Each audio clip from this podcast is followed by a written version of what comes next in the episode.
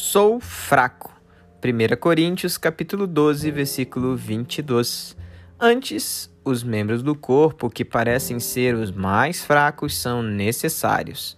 O apóstolo Paulo está ensinando à igreja em Corinto que todas as pessoas que caminham com Cristo fazem parte do corpo dele. Fazer parte do corpo de Cristo é desfrutar das bênçãos do Senhor. Mas aqui uma coisa interessante é mencionada: os membros do corpo que parecem mais fracos. Você conhece alguém que se sente assim? Frágil. Pois é, essa pessoa faz parte do corpo de Cristo e é necessária para ele.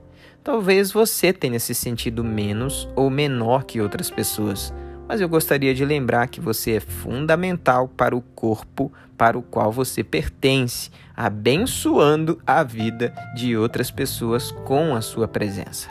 Eu sou a Dunira Mello e este foi Seja um Cristão Muito Melhor em um Minuto.